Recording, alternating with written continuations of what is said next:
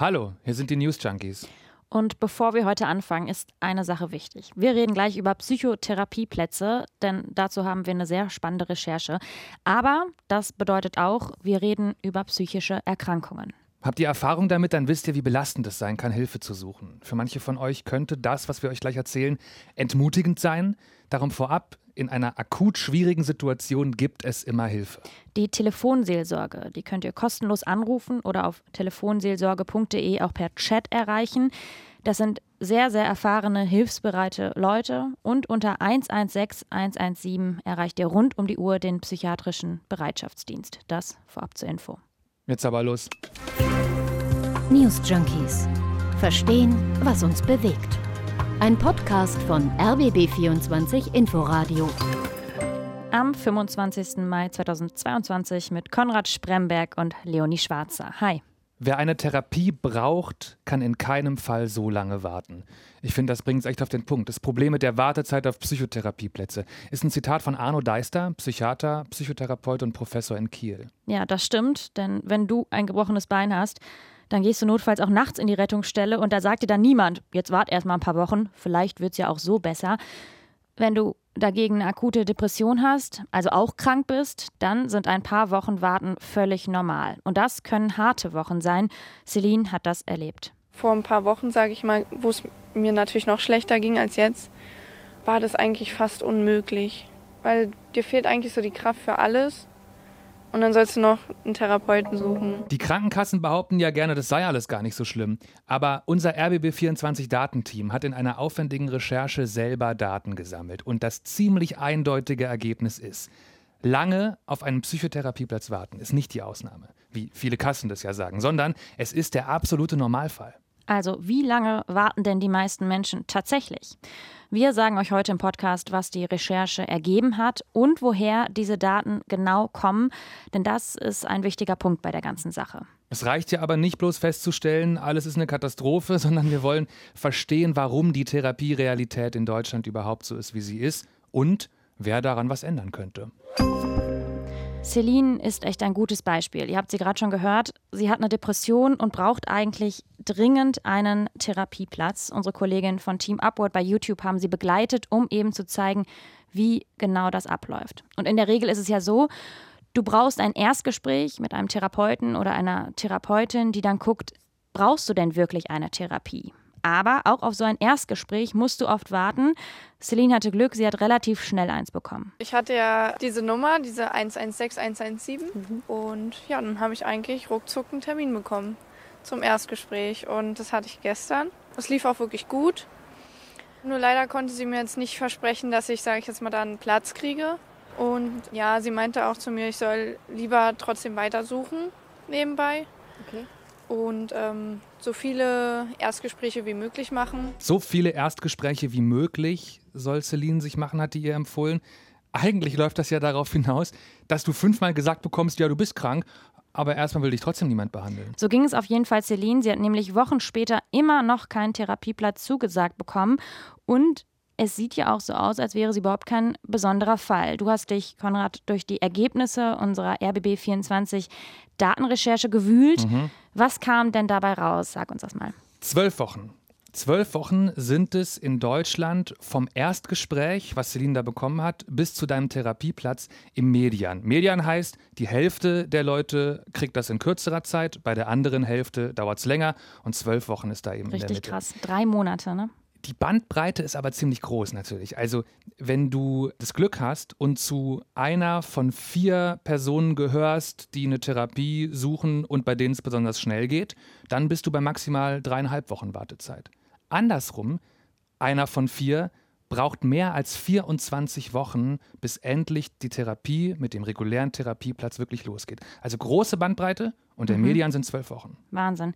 Und diese Zahlen, die beziehen sich jetzt auf die Wartezeit nach dem Erstgespräch, aber auf das musste Celine ja auch erst noch warten. Das kommt also sozusagen noch obendrauf. Also die Zeit ab dem Moment, wo du das Telefon in die Hand nimmst, weil du merkst, du hast gerade echt ein Problem, die ist ja dann noch mal länger. Genau, und zwar sechs Wochen im Median in Deutschland. Sechs Wochen sind die Wartezeit aufs Erstgespräch. Addiert man das dann eben zu den zwölf Wochen, dann kommst du von dem Moment, wo du merkst, du brauchst eigentlich eine Therapie, bis die dann beginnt, auf 18 Wochen Wartezeit.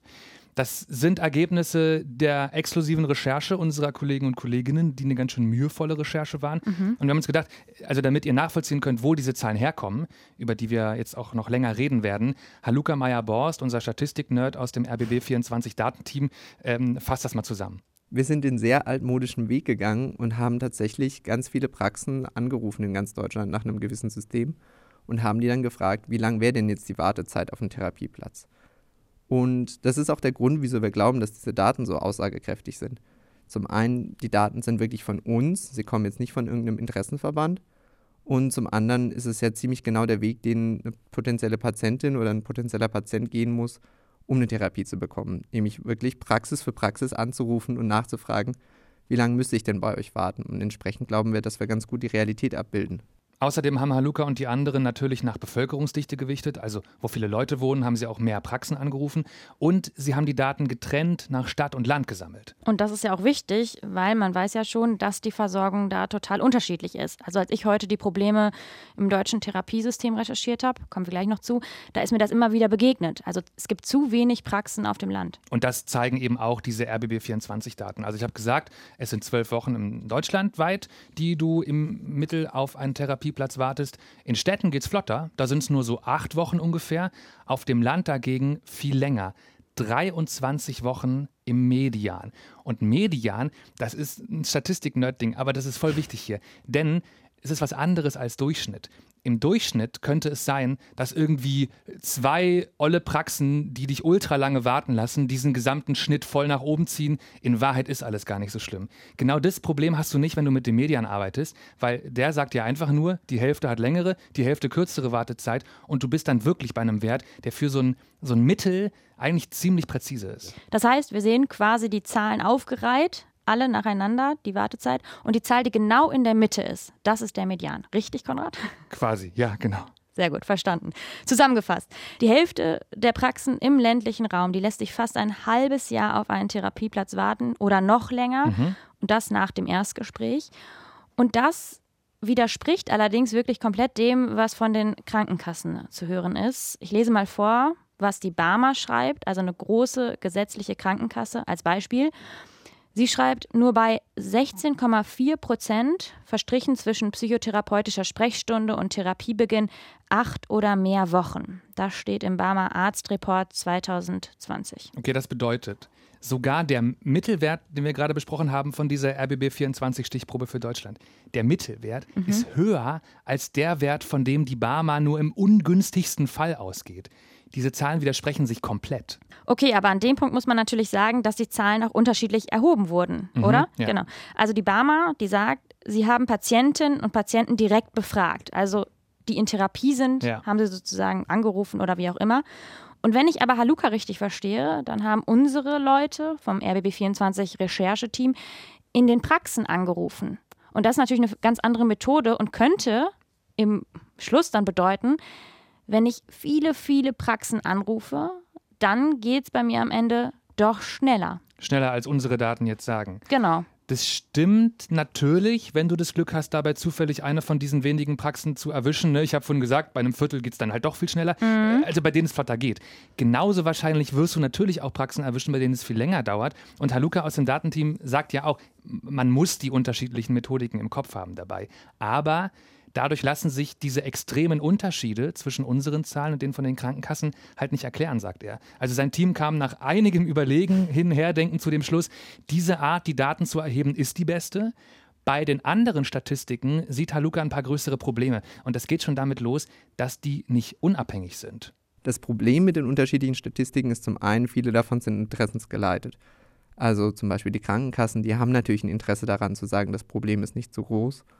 Und die Bundespsychotherapeutenkammer zum Beispiel, die hat natürlich ein Interesse daran zu sagen, das Problem ist groß, weil sie mehr Kassensitze haben will. Und entsprechend, unsere Daten sind nicht interessensgeleitet. Und das andere ist zum Beispiel bei der Krankenkasse ist es so, die haben nur die Leute gefragt, die schon Platz haben. Da fallen natürlich alle unter den Tisch, die immer noch suchen. Und bei der Bundespsychotherapeutenkammer war es zum Beispiel so, dass bei einigen der Umfragen, es waren halt Online-Umfragen. Und da ist natürlich dann der Nachteil, okay, da melden sich wahrscheinlich tendenziell vor allem die Praxen, die ein Problem haben und nicht die, bei denen die Wartezeiten kurz sind. Also Haluka sagt, da sind Verzerrungen in beide Richtungen denkbar. Du hast Krankenkassen, die sagen, man wartet gar nicht so lange. Du hast eine Therapeutenvereinigung, die sagt, man wartet super lange.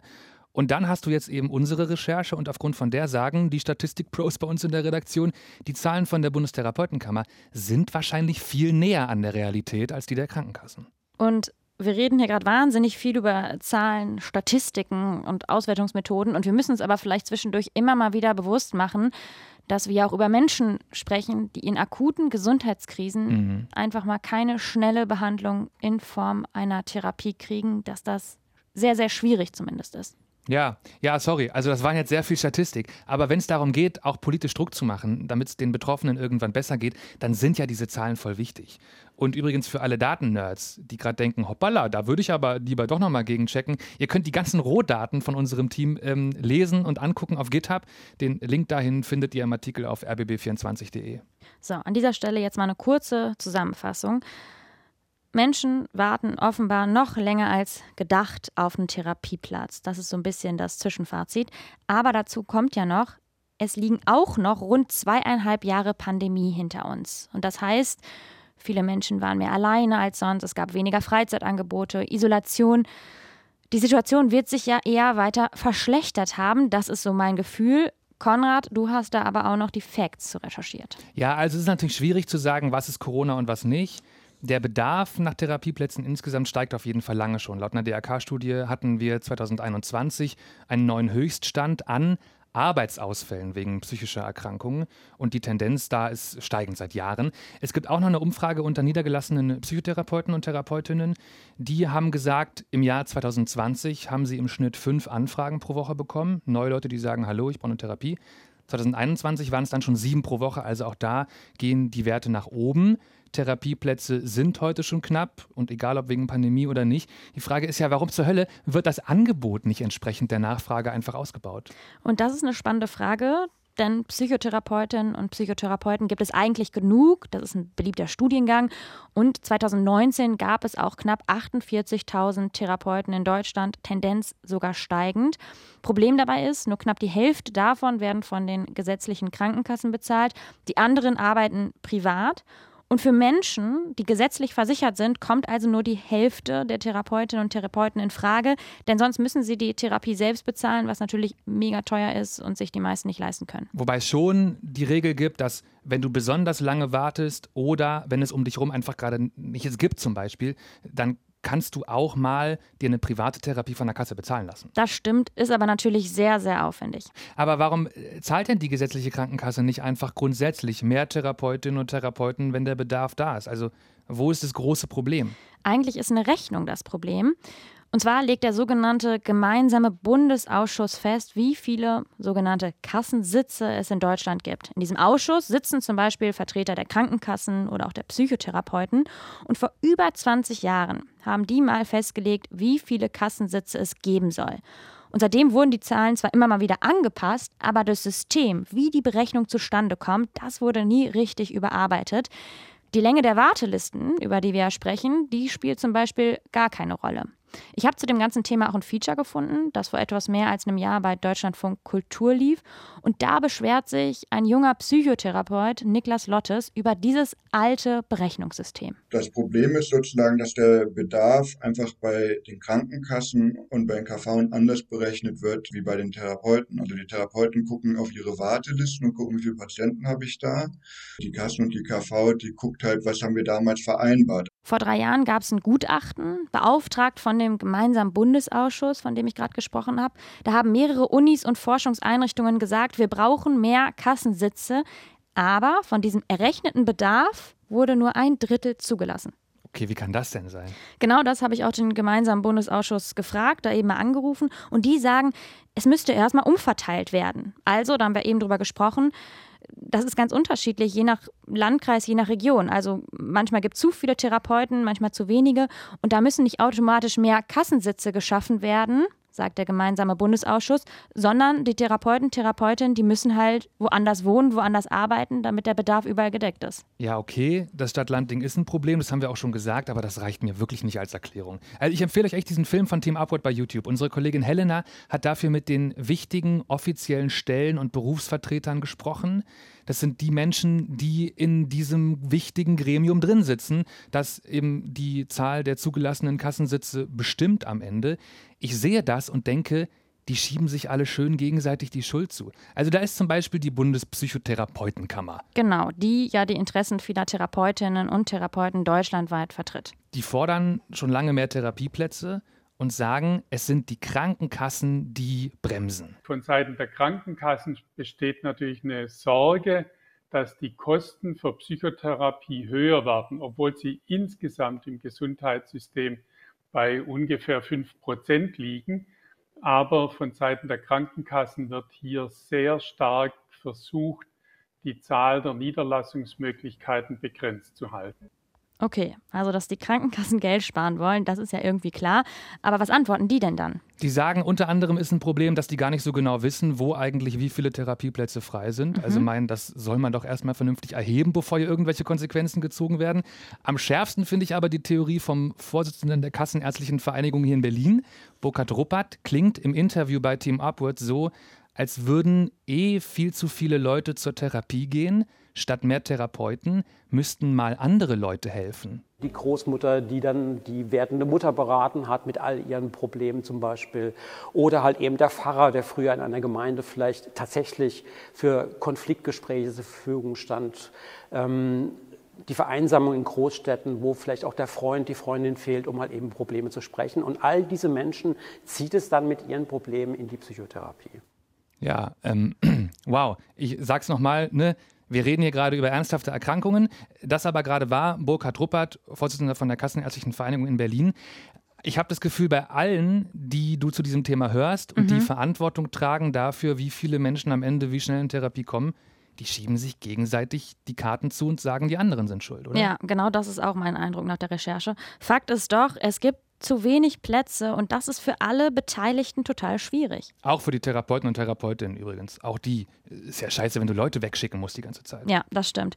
Also, wir haben jetzt den gemeinsamen Bundesausschuss mit der alten Berechnung, aber da stellt man sich ja dann die Frage, okay, den gibt's, aber warum macht die Politik da nicht etwas? Die können es ja ändern. Genau. Und der Wille ist ja da. Zumindest steht im Koalitionsvertrag von FDP, Grünen und SPD, ich zitiere mal, wir reformieren die psychotherapeutische Bedarfsplanung, um Wartezeiten auf einen Behandlungsplatz, jetzt lasse ich ein bisschen was raus, deutlich zu reduzieren. Also genau das, worüber wir gesprochen haben, wollen sie ändern und die Kapazitäten, die wollen sie auch ausbauen. Aber so weit oben auf der Prioritätenliste scheint es doch alles nicht zu stehen. Karl Lauterbach, der Bundesgesundheitsminister, schreibt nach mehreren ARD-Anfragen vor ein paar Wochen, Sie greifen ein wichtiges Thema auf in dieser Pandemie. Allerdings müssen wir uns zurzeit auf die Gesetzgebung und die Erarbeitung von Verordnungen zu anderen Themen konzentrieren.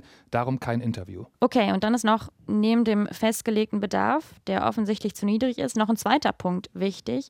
Denn wenn ein Psychotherapeut, eine Psychotherapeutin auch von der Kasse bezahlt werden möchte, dann muss er oder sie sich so einen Sitz kaufen, von dem wir eben gesprochen haben. Und die sind mega teuer. Wir hören noch mal aus dem Deutschlandfunk Kulturfeature den Therapeuten Niklas Lottes. Nach der Ausbildung, die ja schon Unmengen von Summen erstmal verschlingt, kommt man da raus, hat die Möglichkeit, sich anzustellen, hat natürlich oft den Wunsch, einen Sitz zu kaufen, hat das Geld aber dafür kaum oder auch wenig Chancen, da einen zu bekommen im Endeffekt. Und ich habe gelesen, je nach Region kann so ein Kassensitz bis zu 80.000 Euro kosten. Auch für Therapeutinnen und Therapeuten ist der Mangel an Therapiesitzen also eine Belastung, denn da spielt ja auch Angebot und Nachfrage eine Rolle, warum diese Zulassungen oder Sitze so teuer sind. Ich habe mit einer Therapeutin telefoniert wegen dieser Recherche neulich und die hat mir erzählt, sie war eine von 246 Leuten, die sich auf insgesamt achteinhalb Therapieplätze in dem Brandenburger Landkreis beworben haben, wo sie hin wollte, hat nicht geklappt. Also Lösung wahrscheinlich, schafft mehr Kassensitze. Das schlägt zumindest die grüne Bundestagsabgeordnete Kirsten Kappert-Gonter auch in dem Feature bei Deutschlandfunk Kultur vor. Wenn man zusätzliche psychotherapeutische Plätze ausloben würde, und das würde ja dem Bedarf entsprechen, dann hätten es die Kolleginnen natürlich leichter auch an die entsprechenden Sitze zu kommen. Ja, mehr Plätze wäre also für die Menschen gut, die eine Therapie brauchen und eben aber auch für die Therapeutinnen und Therapeuten. Und am Ende geht es halt immer noch um Menschen, die mhm. mit einer psychischen Erkrankung zu Hause sitzen, zum Beispiel eine Depression haben, die nicht von alleine besser wird Und dann sollen die auch noch eine Liste von 100 Therapeutinnen und Therapeuten abtelefonieren, um die Chancen zu erhöhen, an jemanden zu kommen, wo es halbwegs schnell geht. Das ist halt die Situation, die für diese Menschen unvorstellbar ist zum Teil. Und was wir heute gar nicht erwähnt haben, aber diese Menschen, die erzählen wirklich von ihrem Innersten, die berichten von belastenden Situationen und die müssen halt einfach einen Therapeuten, eine Therapeutin wählen, die am schnellsten einen Platz frei hat. Und ich finde, da spielt doch eigentlich auch eine Rolle, passt das überhaupt hier menschlich? Mhm. Ist natürlich ein Luxusproblem, weil es natürlich erstmal darum geht, überhaupt einen Therapieplatz zu bekommen, aber finde ich auch nochmal wichtig zu erwähnen. Also Menschen warten sehr lange auf einen Psychotherapieplatz zum Teil. Bei der Hälfte der Praxen in Deutschland dauert es länger als drei Monate. Und das liegt nach allem, was wir wissen, zu großen Teilen daran, dass es einfach zu wenige Kassensitze in Deutschland gibt. Weil die, die den Bedarf berechnen, also sagen, wo viele Plätze entstehen sollen, gar nicht zum Beispiel die Wartezeiten oder die Auslastung der Praxen mit einbeziehen. Das Ganze beruht auf einem alten System, das eigentlich dringend ein Update bräuchte. Die Bundesregierung hat sich gesagt, ja, wir möchten das ändern. Die Koalition fordert tatsächlich auch unter anderem eben mehr Kassenzulassungen. Es gibt aber anscheinend gerade eine Menge anderer To-Dos, die da an der Prioritätenliste weiter oben stehen. Also Fazit, erstmal weiter warten. Zumindest finde ich, sollte es ja mal online eine Übersicht geben, wo es freie Therapieplätze gibt, damit man eben nicht, wie du es eben gesagt hast, eine Liste von 100 Therapeuten und Therapeutinnen abtelefonieren muss. Es müsste doch in der heutigen Zeit eigentlich möglich sein. Diese RBB24 Datenrecherche, die findet ihr zum in Ruhe nachlesen auf rbb24.de mit allen Zahlen nochmal in Ruhe aufgelistet. Und große Empfehlung nochmal, ja, Team Upward. Das ist äh, das YouTube-Format, Team Upward mit einer Folge von, von ein paar Wochen inzwischen schon zu genau diesem Thema, Depressionen und der Suche nach einer Therapie mit Celine, die eben auf der Suche ist. Wenn ihr Fragen habt, Feedback, Themenideen, dann gerne an newsjunkies.rbb24inforadio.de. Morgen gibt es keine neue Folge wegen dem Feiertag, aber am Freitag, da hören wir uns dann wieder. Ciao. Macht's gut. News Junkies. Verstehen, was uns bewegt. Ein Podcast von RBB24 Inforadio. Wir lieben das Warum.